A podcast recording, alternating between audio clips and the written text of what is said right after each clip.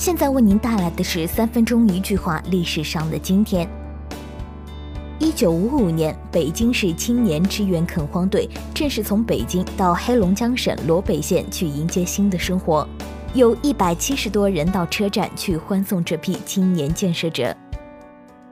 一九八零年，全国人大五届三次会议在北京举行，叶剑英主持会议并致开幕词。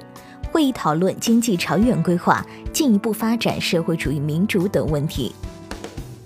一九八二年，苏联发射宇宙一四零二号核动力海洋监视卫星，与先前发射的宇宙一四一二号组成在同一轨道面上飞行成对工作的双基站雷达卫星。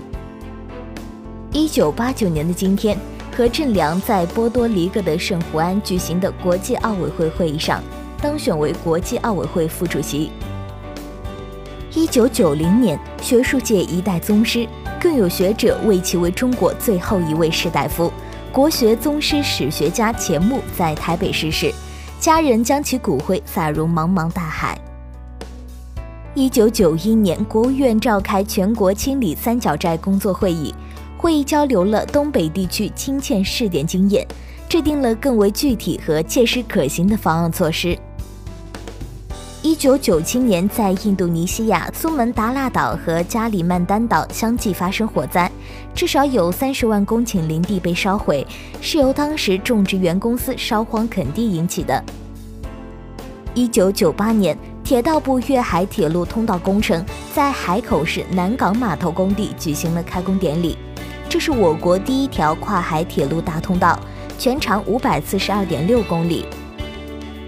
一九九八年，印尼专门调查委员会表示要查清五月骚乱。专门调查委员会称，查清今年五月雅加达等地发生骚乱的真相，并查出事件的负责人。一九九九年，法国家乐福集团与普罗莫代斯集团宣布实现合并，从而组成仅次于美国沃尔玛特百货公司的世界第二大零售集团。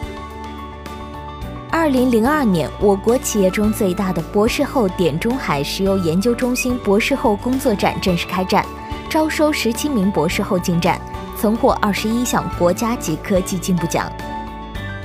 二零零二年，二十一世纪科技与中国现代化为主题的首届中国科学家论坛在北京人民大会堂举行，数十位两院院士和七百余位科技界代表出席。二零零七年，十届全国人大常委会第二十九次会议表决通过了反垄断法，为这部自一九九四年就列入全国人大立法计划画上了圆满的句号。共一百零一层、高达四百九十二米的上海环球金融中心于二零零八年八月三十日正式迎客，高达四百七十四米的一百层观光厅和办公大楼将正式启用。